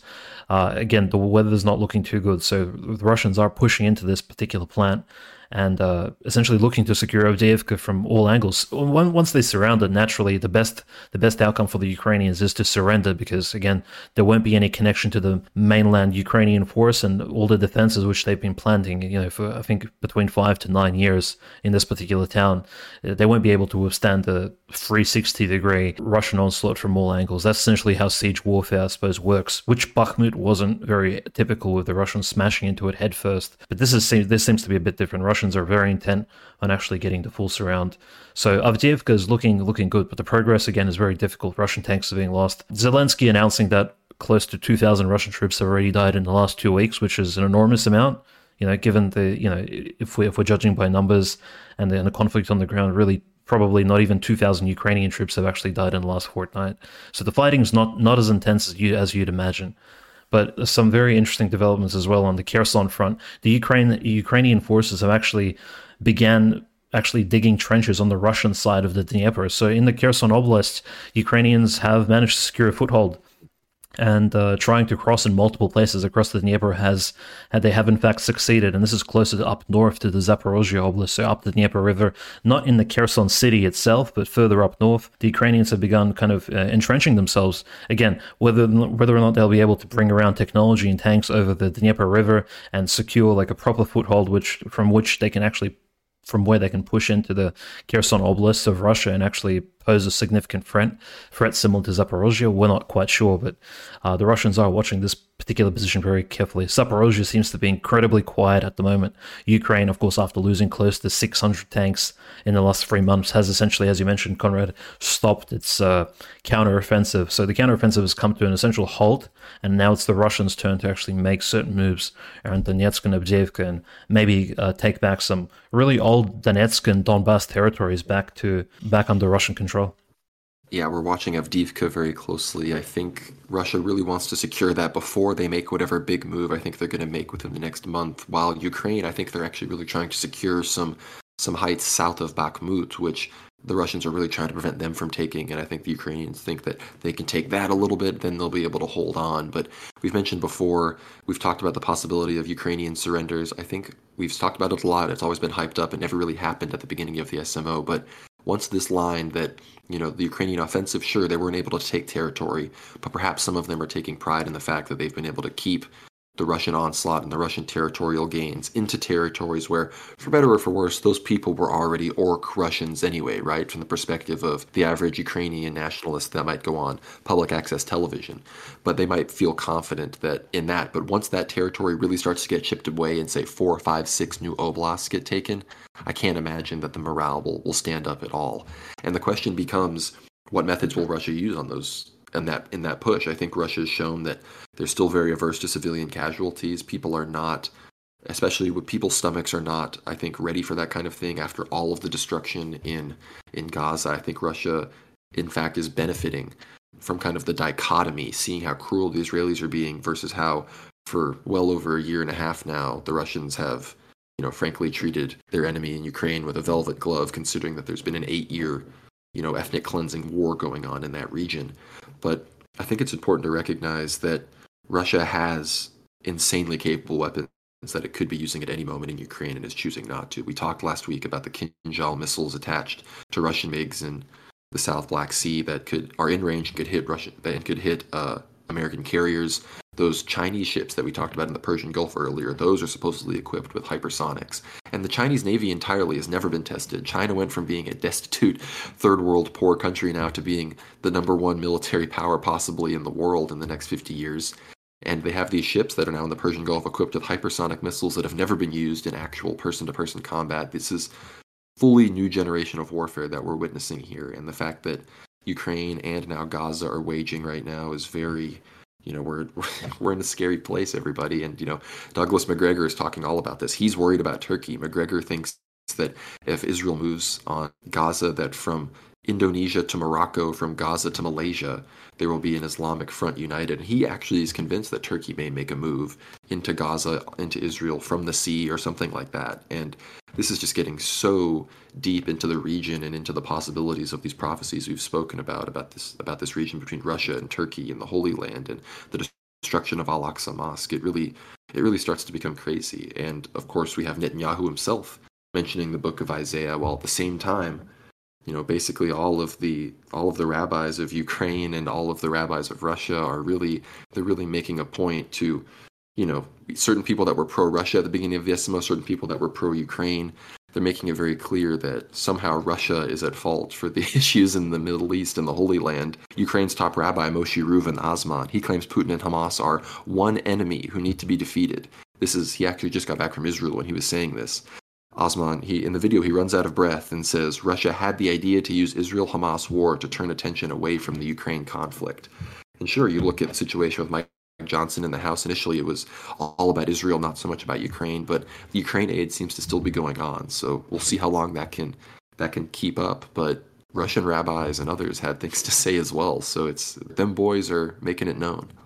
That's right. And naturally, Rabbi Azman, being a very anti anti-Russian rabbi, as you can imagine, unlike the, you know uh, Ber Lazar or Alexander Boroda, he does have very strong opinions pro Zelensky, and he does in, in, many ways he could have even been like a foreign minister of Ukraine, actually traveling to Israel, representing his home country of you know uh, former Khazaria or whatever you want to call it. Naturally, uh, his position Hamas equals Russia and Russia equals Hamas is very nonsensical, given that you know the Israeli actually foreign minister makes the same analogy, but he calls Hamas ISIS. So now, of course, Russia equals ISIS equals Hamas. It's all one essentially similar to that Kony campaign in 2012, where they said Hitler, Kony, Osama bin Laden are all one person. So it's very the same sort of uh, PR strategies are being used. But, you know, essentially you just compare evil, evil, evil, or you know perceived evil, and and so it all makes sense in the eyes of the the general public as what, what you would show them on TV. Um, very funny. Speaking of television, of course, the very famous Russian uh, Jewish Zionist, actually Yevgeny Satanovsky, um, a, you know, former Israeli citizen. Actually, he, was spent some time in Israeli prison for his very hardcore Zionism. Was uh, a very, I guess, he became a very popular journalist in Russia on television, and he was recently fired from the Vladimir Solovyov TV show, which was it's a very famous debate TV show, and he was a constant guest. And you know, you just look at the name Yevgeny Satanovsky, right? Satanovsky, very curious character, but um, he would constantly appear on this TV show and. Um, his origins are from Western Ukraine, so very interesting. Again, he's from that Uman type of region, um, so like a classical Judeo-Russian origin. But nevertheless, so his particular comments against Maria Zakharova, of all people, the Min- Russian Ministry of Internal Affairs spokesperson, that blonde lady that keeps appearing on Russian television and even international television, speaking. So when Lavrov isn't speaking, it usually it's her, and he ends up calling her a very drunk whore. And then he says, Look, she does not love Jews, and she especially cannot stand Israel. He said this on live Russian TV in front of millions of people. And he was fired straight away, almost essentially. And he just, I'm not sure if he'll probably have a few lawsuits, a few defamation suits against them opened up in Russia. So he may ever actually need to probably run back to Israel. So Satanovsky was fired from the biggest Russian television journalist show. Very curious uh, that the Russians are not they're not going to tolerate any of this Israeli Zionist disrespect towards their own citizens and their own you know spokespersons like Maria Zakharova, who you know she's a controversial figure to begin with. Like she's very a very outspoken lady herself, right? Remember she called Vucic uh, uh, a prostitute as well back in the day in one of her press conferences, um, which it, it's all it's it's all very funny how the Ministry of Internal Affairs uh, international affairs works here. Uh, another funny character, of course, was the Kabbalistic Eurasian scholar Avigdor Eskin, who a former colleague of Alex former colleague of Alexander Dugin. Funny enough, he used to work with Alexander Dugin and some of the other, you know, there was kind of an, an inter-religious alliance there, speaking about Eurasia and very political, philosophical group that they had. And he was part of that circle from the Kabbalistic Jewish angle. And he was recently, uh, he recently stated that he'll be leaving Russia to go to Israel. And he said all Jews living in Russia at the moment need to leave Russia and travel to Israel. The great exodus has begun. Why he said this, it's not entirely known given that you know he's mostly a scholar and a journalist, it's not particularly clear as to why exactly Russians should suddenly start. I mean, Russian Jews should suddenly start running away because I mean, Russia's relatively safe despite the few you know terrorist acts ongoing here and there. But nevertheless, that's the position of the Israeli uh, you can say Israeli Russian Israeli Russian dual citizens. They're very conflicted about this entire thing. Avigdor Eskin is a fascinating character. We did our recent episode. Be sure to check out our most recent episode in Aether Hour about Pobedonostsev, monarchism, czarism, autarky. Really great stuff. But our Aether Hour before that, we talk about the anti-czarist connection with these ultra-Zionist militias in the early days of the foundation of the State of Israel. And Avigdor Eskin, he himself was the person to translate Meir Kahane's Never Again into Russian for the first time. And those that don't know Kahane, you know, the founder of Kahanism, like the ultimate Jewish ultra-nationalist revanchist group. He founded the JDL, the Jewish Defense League, which is a terrorist organization, you know, that has killed people. They put out a hit piece on David Cole, who was an American Jewish Holocaust revisionist. They tried to kill him, forced him to recant, even though he didn't actually recant his beliefs. They forced him uh, basically at the threat of a gun. And yeah, Eskin, he called all Jews to leave Russia. This really gets me thinking about New Heavenly Jerusalem. I mean, if he's, you know, he's he was pro SMO, and now he's calling for an exit to Israel. He's obviously pro ground invasion of Gaza. Like, ground invasion of Gaza happens, Iran reacts, Jews have to flee Israel. Russia has pushed really far in the SMO, New Heavenly Jerusalem question mark. Be sure to all of our Aether hours are really becoming relevant. I didn't think it would be as relevant as it was when we recorded it, frankly, but yeah, all of these characters are really coming to the fore, and the I think it makes sense that more and more of these Jewish characters are going to come out against Russia as Russia reasserts itself civilizationally. You know, as characters like Gabriel Doroshin become more and more relevant, as people like Pobedonostsev, who I think our episode on him is really great, linked below, as people like him and his thought become more and more relevant in Russia, and Russia begins to look a little bit a little bit more like its pre-revolutionary self. I think we can only expect more and more things like this to happen. Yeah, I think I suppose the there's probably uh, we just have to mention it. This week there have been two more very powerful rabbinical stories. Not that we like to give these rabbinical narratives, but just seeing how these people act in terms of like you know it kind of gives you a perspective of where exactly this group is looking. So, if, frankly, uh, the so-called Prince of the Torah, 94-year-old Haredi Judaism rabbi, actually claimed quite openly Chaim Kanievsky, Rabbi Chaim Kanievsky claimed that Netanyahu is the last prime minister before the coming of the Moshiach. So again, there's always this, you know, there's the uh, um, Moshiach, uh, I think it was, who was it, Shlomo, or what was his name? There was, anyways, there's always a Messiah on the yeah, horizon. Rabbi Schneerson. that's, that's right, Rabbi Schneerson. There's always these potential messiahs on the horizon for Orthodox Judaism. And in fact, looking into the background of uh, Rabbi Kanievsky, it doesn't really spell much promise. In fact, he was the the greatest rabbinical advocate for um, endorsing vaccination across all of Israel. So he was endorsing Pfizer more than maybe even Netanyahu himself back in the day amongst the Orthodox Jewish community. And naturally, even during the Shabbat and during the COVID lockdowns, he stated very clearly that look, he said during Shabbat, you could actually pick up the phone and you can it doesn't count as work when you need to answer and pick up to find out your COVID-19 test results. So this these are the type of people running the show in the background, completely warped ideologies, nothing even remotely traditional about these sort of worldviews, but nevertheless they are predominant and powerful. And I suppose the last rabbinical narrative, which probably needs to be mentioned, is the 23 rabbis who signed a joint letter to the Ukrainian Minister of Justice asking for Kolomoisky to be released or at least to be put on house arrest. And Kolomoisky, wow. as we know, is serving a sentence. So rabbinical rabbis, they are saying, and you know, they claim that in the letter that Kolomoisky is actually a, you know, a, big a founder of the Ukrainian Jewish community. He is officially the first or the second richest Ukrainian, uh, as in like in all of Ukraine. Frankly, he's a multi-billionaire. So the fact that Zelensky's government actually allowed him to be prosecuted and now he's in prison, he does have this um,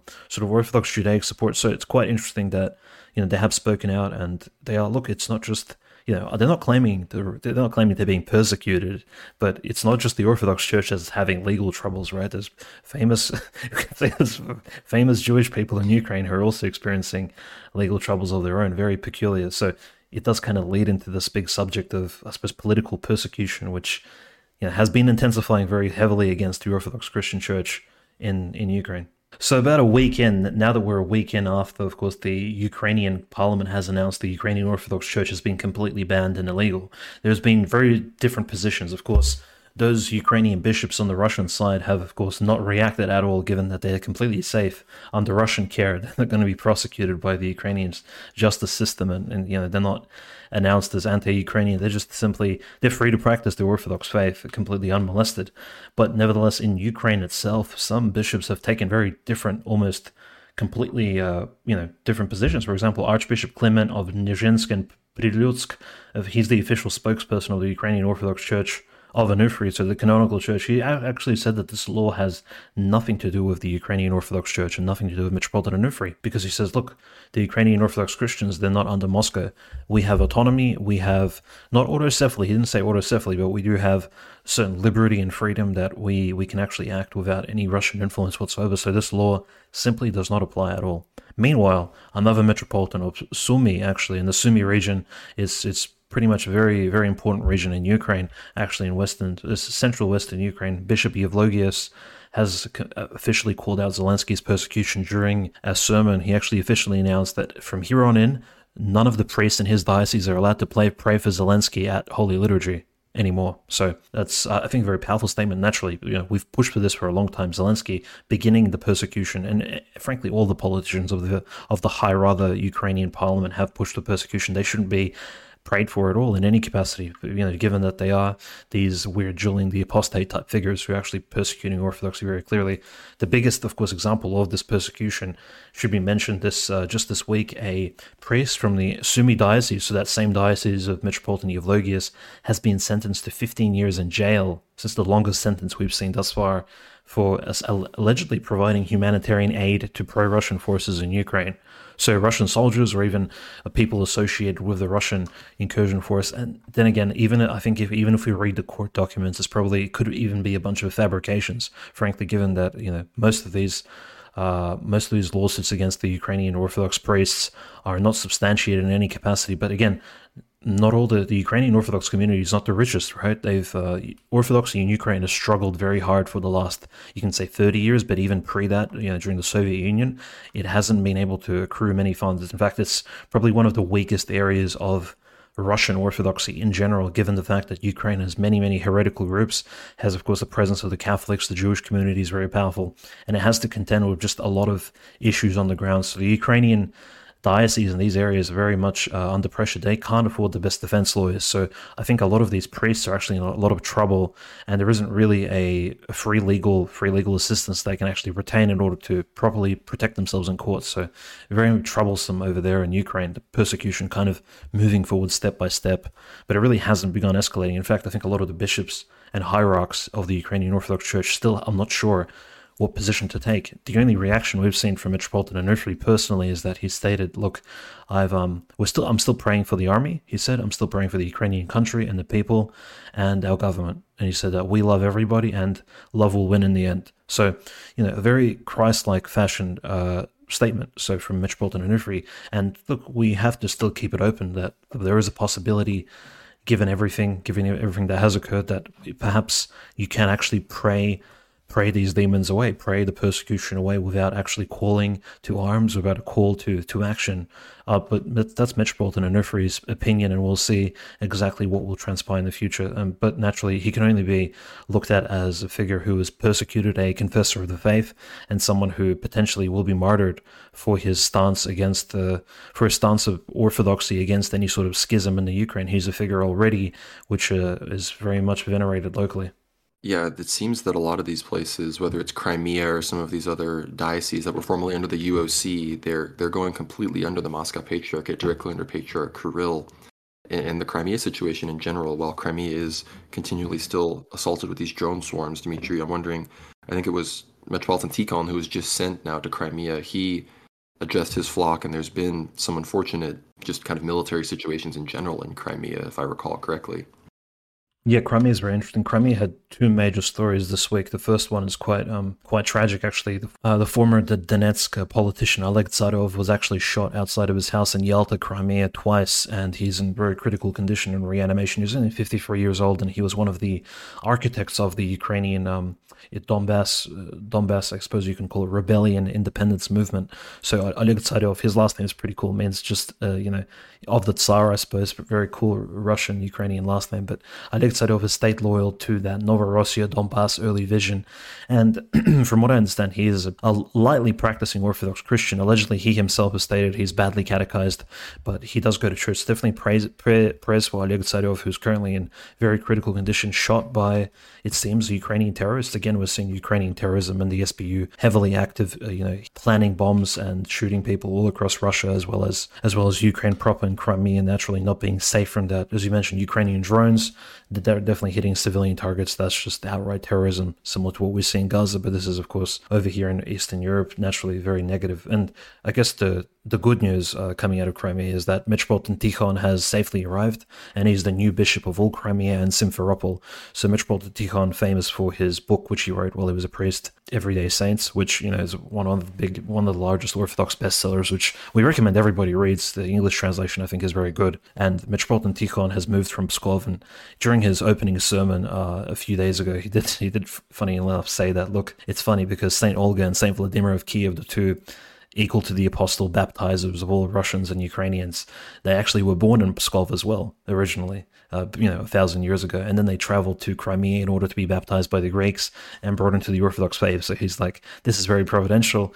And even though in the olden days, Crimea was seen by the Byzantines and by the Greeks and Romans as a place of exile, equivalent to like Siberia, where essentially Crimea was the place where the Byzantines would send people to live in their own, back into the exile. And it had certain like Greek gulags over here. So it wasn't really a nice place. But these days, Metropolitan uh, Tikhon did say that Crimea is, you know, he's looking forward to actually running it. And he's, you know, he spoke very good things about Metropolitan Lazarus, the previous Metropolitan of Crimea, despite, despite the fact that Metropolitan Lazarus, very interesting figure himself, actually going into retirement officially. But the question is, he's the former Metropolitan of Crimea. That Crimea became independent from the Russian Federation under his watch.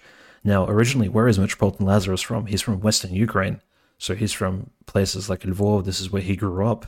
And this is where he went to university and things. So it's like I'm wondering if he'll if he's going to go back home, and if he does, will the Ukrainian state actually target him as a Russian asset?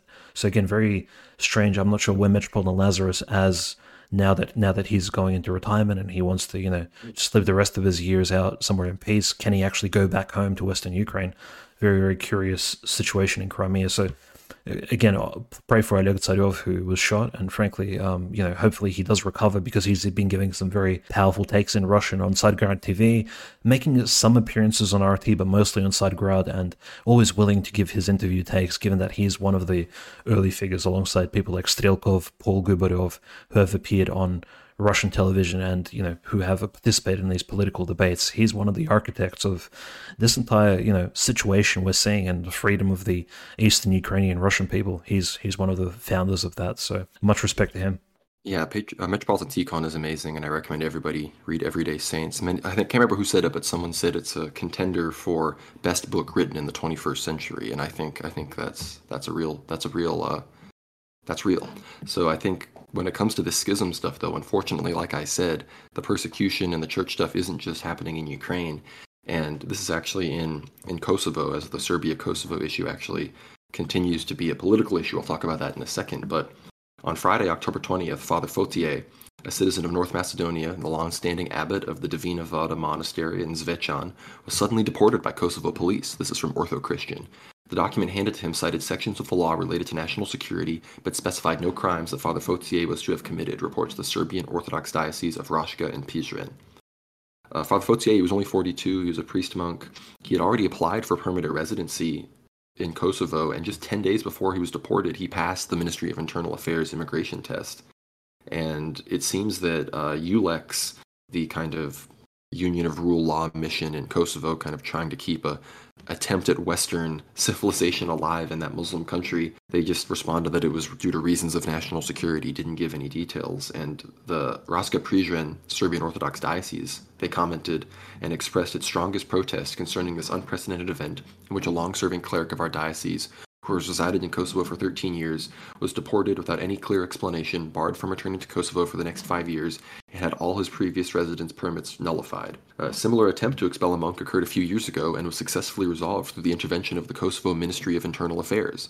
The Raška Prizren Diocese will formally inform the EU, ULEX, ambassadors of the Quint countries, and international organizations dealing with the protection of religious and human rights about this case of overt persecution on religious national grounds, accompanied by the blatant violation of religious rights. With this brutal act, Kosovo institutions, without providing any specific reasons, have hindered the functioning of a monastery where Father Fotier served and have effectively initiated the overt persecution of the clergy and monasticism of our church in Kosovo.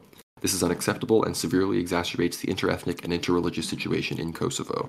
And this comes right on the heels of the situation where Vucic went and was about to sign a possible another deal with Kurti and the Kosovo authorities and the EU and everybody, but he walked out of the room, nothing got signed. And the reason people thought it was supposed to be signed was it seemed that Kurti was about to finally cave on the autonomous nature of Serbian municipalities in the north of Kosovo and Metohija. And of course, we know in the past they had foisted these Albanian mayors on them, had completely forced them to pretend to be entirely Albanian integrated towns into Kosovo. But, you know, even the EU were like, that's ridiculous, and people were smacking down Kurti. It seemed that Kurti may even have been on his way out. The Albanians were not a fan of what he was doing, but it seems he was ready to come to the table.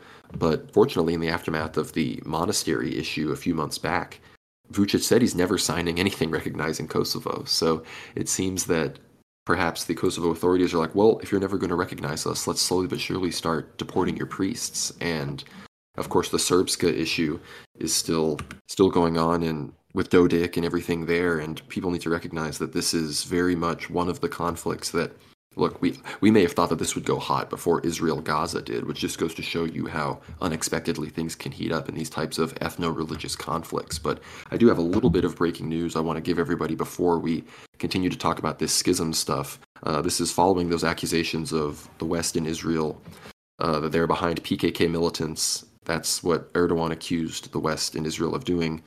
Uh, he called them Western Crusaders, all of that stuff. Israel has now recalled all of their diplomats from Turkey. The Minister of Foreign Affairs for Israel, Eli Cohen, he said, against the background of the harsh statements from Turkey, I ordered the return of the diplomatic representatives from Turkey in order to conduct a reassessment of Israel Turkey relations. So this could be very big. It seems that Israel finally had enough of what Erdogan was saying. I'm wondering if Erdogan will tone it back or if he'll double down. I think that's an interesting thing to see. But as far as the Serbia issue goes, we're obviously going to be watching that closely as well. Novak Djokovic recently got his children baptized at the Ostrog Monastery in Montenegro. That was very good to see. So I hope that I hope that Serbian Orthodoxy continues to grow in the region and that Greater Serbia can be real. Yeah, that's right. A very similar situation, of course, occurred to a Russian archimandrite, Vassian Zmeev, who actually was stationed in Macedonia for a few years with the Russian embassy there in northern Macedonia, and until September, early early September this year, when he was, you know, very silently expelled out of northern Macedonia. And you may think, well, didn't the Macedonians just heal the Serbian Macedonian schism? They must be somewhat, uh, you know, somewhat at least on the Eastern European and you know, maybe pr- probably anti-Western, maybe uh, more aligned with Russia. But no, in fact, they actually accused Father Vassian of being a straight up a Russian spy directly. um, and of course, Father Vassian, where, where was he stationed next? Seems that his administrative skills of these sort of embassy parishes, parishes adjacent to embassies, have garnered him a new position in Bulgaria. And so he was stationed in Sofia until very early October, 2nd or 3rd of October. There's a lot of news reports that came up. They said high ranking Russian priest expelled from Bulgaria. And so again, Father Vassian's name has appeared. In fact, so he went from Northern Macedonia to Bulgaria, again expelled twice from two Eastern European countries for allegedly being you know, somehow related to the FSB or Russian intelligence agencies, unsubstantiated. Simply the, the authorities in these countries have stated Father Vassian Zmeev, he's an archimandrite, so like that's a very high ranking priest monk who has the authority to run uh, essentially a lavra, a high end monastery of its own. So he definitely has well, it's almost the highest rank of priest monk before you essentially become a bishop, if you can say that. So in terms of celibate clergy, he's definitely up there um, in terms of priest rank. But yeah, definitely expelled, and he's found himself a new position. And me and Conrad spoke about this. It's just hard to believe. So this poor man has been getting pushed around all these Eastern European countries, and now Russia has found him a new designated location. On the 11th of October, Father Vassian was moved to Jerusalem, of all places, and he's now stationed in the West Bank in Palestine. So he's the leader of the Russian spiritual mission of Jerusalem. So, as we know, uh, ROCOR has a mission with an archimandrite on the Mount of Olives, and Father Vassian has his home base in Jerusalem at the Holy Trinity Cathedral in the center of Jerusalem city, you know, right next to essentially the uh, the Knesset and the uh, Israeli parliament. So, again, I'm not sure what Father Vassian did in order to deserve this particular placement but maybe, but just just maybe he's the kind of guy who could actually, you know, he has enough experience to actually be stationed in such a hot zone of world affairs. So we wish Father Vassian good health and not to stress too much, given the the fact that he was literally moved post October 7th, so once things have really escalated. Um, and hopefully he could lead the Russian Orthodox mission in Jerusalem to, you know, great prosperity, maybe more cooperation with ROCOR. The Russian Moscow Patriarchate can maybe cooperate with the uh, Russian church outside of Russia and develop stronger relations there because definitely, I think all, all the Orthodox communities in Israel need to, and in Israel and Palestine, that being said, need to unite around this common Orthodox unity. I think it's very important, especially given the Russian church is experiencing a lot of political pressure, and it has been getting involved politically both abroad and at home. Well, I think so far, frankly, the only good thing that's come out of the situation in Israel and Gaza is some Orthodox unity. Of course, the schism was healed between Antioch and Jerusalem. We see Patriarch Kirill standing in solidarity with both of them.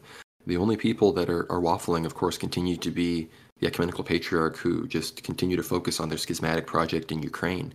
And of course, Jerusalem Patriarchate, a Greek patriarchate by heritage, has staunchly supported Russia in this issue, and that's that's a great thing. But it seems that the Russian church in general, they're facing not just schism issues, but we've covered on this show off and on the sort of, especially in Moscow, the urban areas specifically, the the kind of Muslim demographic issue that, that Russia is facing. And in the West, if there's one thing religious leaders are bad at, it's dealing with questions like this of identity, demographics, immigration. In the West, you see Pope Francis, he kisses African immigrants' feet. In the in America, we saw like black rappers for BLM getting their shoes washed in the midst of all these things. A very very different, I think, kind of type of religion than what we're than the Christianity we're seeing revived in Russia, the Third Rome. And Patriarch Kirill of Moscow, he said regarding the kind of mass Muslim immigration we're seeing, He says about Russia, we are a great country, we have huge expanses, but we do not have enough people. Alas, society is developing and someone needs to work. So there are guest workers who at first look like strangers, foreigners, they don't know how to speak. Then they start to communicate in Russian a little, then they marry Russians, become citizens. It appears that there is nothing wrong with this, but there is one risk. These kind of people do not become close to us, either in faith or culture. They have their own faith and culture.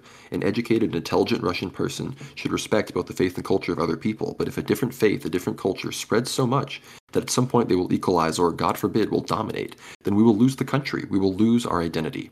Therefore, without going into the subtleties of migration policy, I would like to emphasize once again that the desire to obtain cheap labor in the city of Moscow should not attract a huge number of people belonging to a different culture, to a different faith, often who do not know the Russian language and do not have respect for Russia and its people. I'm not talking about everyone, but there are also those who don't even bother learning our language. Therefore, interreligious, interethnic tensions, which in the future can hurt our society very much, are formed from minor elements of behavior, but tomorrow these little things will no longer be trifles. I understand that Moscow is growing, the type of houses we are building, and from the utilitarian point of view, we need a labor force. Moscow lacks this native blue collar labor force, but these migrants will not go anywhere after the houses are built. They will stay here. I don't have any bad feeling towards Muslims. I have been engaged in relations with Russian Church with the Islamic community for many years, continue to engage to this day. We have historical Islamic communities in Moscow, but we are talking about demographic processes that can radically change the nature of our country and our state. Therefore, we need to think very carefully about how to work with this problem. I have some thoughts. I can't voice them here, unfortunately, but I believe that our political leadership, the captains of our industry, the intelligentsia, wrongly believe that what is that what is happening today can lead to well-being for everyone, and this can result in very big difficulties and problems for Russia, a multinational state, but the core of which is the Russian people. And not only is this just very important for a religious leader to say, but the timing is, is crucial. I mean, Russia is at it has better relations with the Muslim world than it's ever had, worse relations with the West than ever. Yet Patriarch Kirill, he is not. He knows that yeah, this is how it's going to be. So this problem is only going to increase. So I need to make this statement now. Like it would be really easy to make this statement if we were at if it during some Chechen war or something like that. But he's saying this at the height of Russo-Islamic relations because it's an important point to make. He actually cares about preserving Russian identity. So I think it's it's just so refreshing to see not just a church leader, but one of the biggest church leaders in the world. Like, besides the Pope and maybe certain Catholic bishops and whatnot, I don't think any bishop has a larger flock than Patriarch Kirill. Yeah, that's right. And he's saying this like in light of Hamas representatives, of course, traveling to Russia, in, in spite of Lavrov traveling to Tehran, all these relations being built between the Russian Shia, the Sunni communities abroad. And he's making, making a clear statement that, look, immigration from the Central Asian countries and immigration from, you know, people of the Caucasus moving into the major Russian cities and forming crime gangs, things like that. These are all things occurring and they're not, they're very impossible to ignore for the majority Russian population. But nevertheless, you know, it doesn't necessarily destroy Russian Islamic relations. It simply needs to be pointed out in order for it to be amended, like like like an illness of some sort. It needs to be diagnosed first, and then it could be mended to, and maybe representative representatives of the Muslim community could be approached and actually spoken to about this particular matter. But nevertheless, the, the chief mufti of Moscow's community is actually spoken out against the Patriarch Kirill. Uh, so he gave a very like a very staunch statement, basically saying that look, um, it's important for the Russians themselves to be interested in preserving their traditions of the people, to have patriotic mindsets.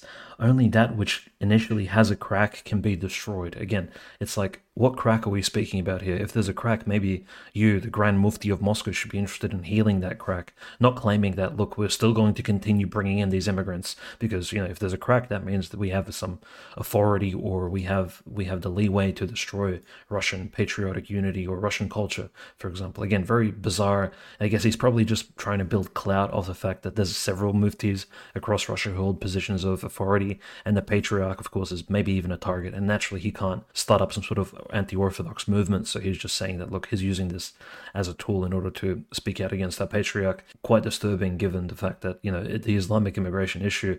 Naturally, he him being a native Tatar actually affects him more than it does even native Russians because these uh, Muslims coming from abroad, not native Russians, not native Tatars, not Chechens, not Dagestanis, are actually giving Muslims at home, those who you know they call the Russian Federation their home, they are natives to this land. They're giving them a bad rap and a bad a bad name through some of the actions that they're doing, through some of the criminal, you know, the very bizarre acts that we're seeing, and also the just the illegal labor that they're forcing upon the economy, which is definitely causing a lot of distress at home. So again, the, the chief mufti's reaction to Patriarch Kirill's very diplomatic statement, like we've spoken about this with Father John Whiteford on our Aether Hour episode. Patriarch Kirill has always had this, whether it's towards the Malankara Indian Christians, whether it's towards the Muslims, or even even the Russian Jewish community, he's always had a very diplomatic outlook. If anything, he is first and foremost, and he's a former, he was the former head of, I suppose you can say, um, church and wider community relations. So he's a very diplomatic bishop to begin with, and just to kind of side sideline that from the mufti was very uh, kind of an underhanded strike. But nevertheless, you know, what else can you expect from these people who are just seeking attention and uh, prideful egoism? Yeah, the Mufti Ildar Alyautdinov. He's a Tatar Russian, and I just have to say, he literally is the spitting image of smug Jack. You all know who I'm talking about. The, the the glasses beard Jack, you know, smugly looking at you while Rome, while the Thomas Cole destruction of empire painting that we use for World War now in the background. But how does this affect you personally? He literally did that. He's saying like Russia has its own problems. You can't blame Muslim immigrants. You know, Patriarch Kirill is saying is saying these Muslims are not accepting our faith. Some not even learning our language. This is affecting our identity. And the Mufti's like, uh, how does this affect you personally? So we, we tweeted about that. I saw like over 150 quote tweets of just smug Jack because the guy literally looks exactly like him. It's insane. But that, that's pretty fun story. But uh, moving on, we got to start wrapping up here a second. But there's just so much to talk about. Of course, Niger and Africa. That's the other big front of the war that's kind of developed, although in a positive direction. It seems that the U.S. is willing to develop diplomatic relations with Niger's junta. Iran is also developing relations with the junta. So Niger about to be diplomacy maxing across the multipolar world but all the ECOWAS troops in countries like uh, Cote d'Ivoire, Ghana, uh, Nigeria that were called up for a potential mobilization against the junta for a possible total East African war with Mali, Burkina Faso, Guinea, Niger on one side, and you know Ghana, Cote d'Ivoire, Nigeria, you know, Benin, Togo, these countries on the other side. It seems that that's not happening anymore. Those troops have all been decommissioned, sent home. So the Niger junta is here to stay. Wagner is here to stay. And I think we have rumors of Wagner returning to the front line in Ukraine as well. So it appears that maybe the U.S. intelligence and French intelligence got rumor that Wagner's revamping, you know, the the craziness since the death of Prigozhin and Utkin has died down, and there's just no hope for ever returning the Sahel region to francophone African influence. It seems that that's that's the conclusion. Yeah, that's right. And speaking about just diplomacy and things working out now that we're coming to the end of the episode, we do need to mention a few days ago the United Nations Security Council actually went overtime in its heated discussion of the Palestinian Israeli conflict and actually made a straight up voted 15 member countries of the Security Council made a direct vote for peace between Israel and Palestine and, and especially in Gaza they asked for Israel to stand stand down and of course which country voted to break this diplomatic standstill voted against this particular um, you know decision. Of course, it was the United United States. Naturally, United States, of course, was known to veto any decision which doesn't benefit Israel since 1945. Essentially, out of like 36, I think United Nations resolutions, the U.S. vetoed 34 of them. So anything that doesn't benefit Israel at this time, the U.S. seems to just intervene and break any sort of uh, you know long-lasting diplomatic relations. I think this was probably the most negative story of the last few days because you know we all look towards the United Nations as a sort of meme. It, well, United Nations hasn't assisted ECOWAS, hasn't assisted any of these states in uh, in Northern Africa in order to solidify peace.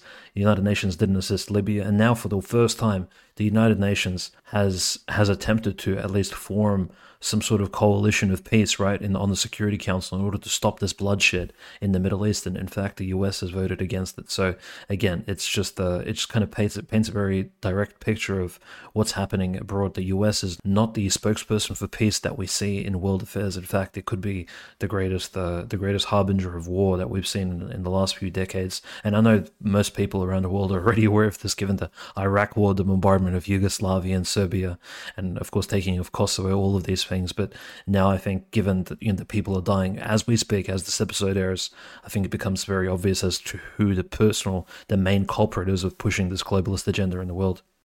And again, you know, St. Paisios, Metropolitan Neophytos, you gotta you gotta keep up with what they're saying because it's all relevant. But you're about to witness a live World War now vindication. I spoke about Pakistan and how Imran Khan, if he was in power, things might be going even more dramatically. Imran Khan, the former president of Pakistan, he delivered a message from jail about the ongoing genocide in Gaza, saying the Muslim world should not just raise their voice against this, but should move to ensure an end to the Gaza genocide. This comes as there's protests in Islamabad, Pakistan, as crowds try to storm U.S. consulates and U.S. presences there.